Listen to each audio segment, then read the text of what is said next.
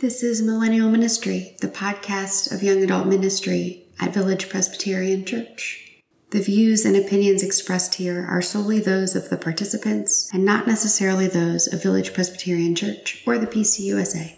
Thanks for listening.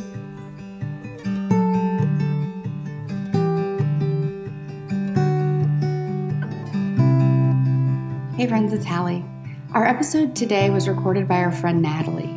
And before we begin, I just wanted to say that Natalie talks about a hard and holy thing from her life, which is clinical depression. We're so grateful that she is talking about it to us. And we just want you to know that if you or someone you love are dealing with depression, especially in these days, you are not alone in this. We can and we want to help.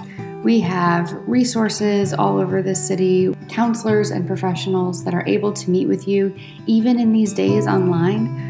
So do not hesitate to reach out. You can reach out to me through my email, which is hallie at villagepres.org. That's H A L L I E at villagepres.org. Or my phone number is easily findable on our website, villagepresya.org. Reach out, connect. We are here to talk or here to connect you to resources, whatever you are needing in this season.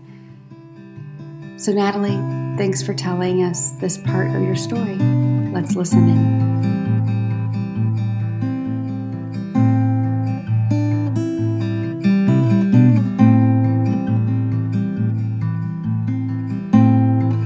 Hello, my name is Natalie, and I'm a member of the Young Adult Ministry at Village Presbyterian Church. Today is Wednesday, Hump Day, and our word of the week is revealed.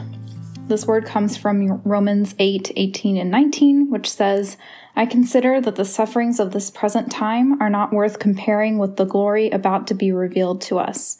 For the creation waits with eager longing for the revealing of the children of God. For my reflection, I wanted to share about a time in my life when I was at my lowest. When I was a sophomore in high school, I was diagnosed with clinical depression. I had a chemical imbalance in my brain, which made me lose interest in things I once loved and made me numb to pretty much everything. I had never had a good self esteem or confidence, but it has never been worse than it was during that time. I thought that I was seriously broken and beyond repair. I didn't think I was worthy of fixing. I suffered for months before being diagnosed, and those were some of the darkest days of my life. Thankfully, I was able to get medication to help my physical symptoms and I began to heal. I was gradually able to start sleeping regularly again. I gained my appetite back and began to enjoy the hobbies and interests that I had lost interest in. But I still did but I still needed help healing the mental pain. I still didn't think I was worthy or enough. I still didn't love myself. One book that has shaped my life is Blue Like Jazz by Donald Miller. In the book, Donald describes the epiphany he had when he realized that his hatred for himself was not humility. He said the phrase, love your neighbor as yourself, presented itself so strongly in his mind that he believed it was the voice of God trying to tell him something.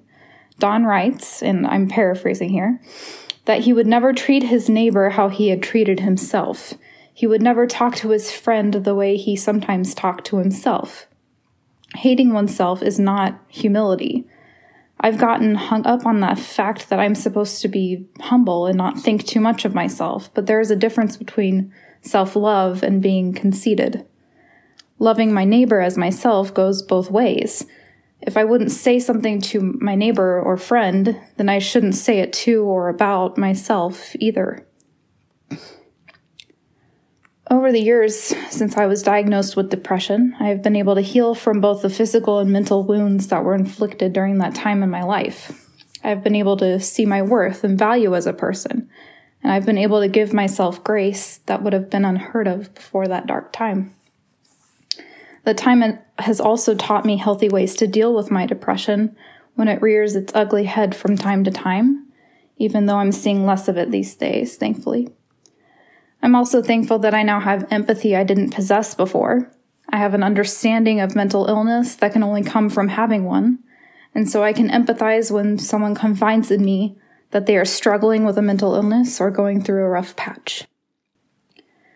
I still have hard days. Old habits come creeping back. wanting me to revert back to doubting myself and my worth. But I know better now. I know that I am worthy, I am loved, and I can endure hard things.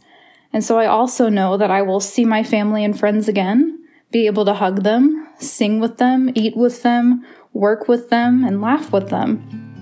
This time of social distancing has revealed to me the many things and people I have taken for granted.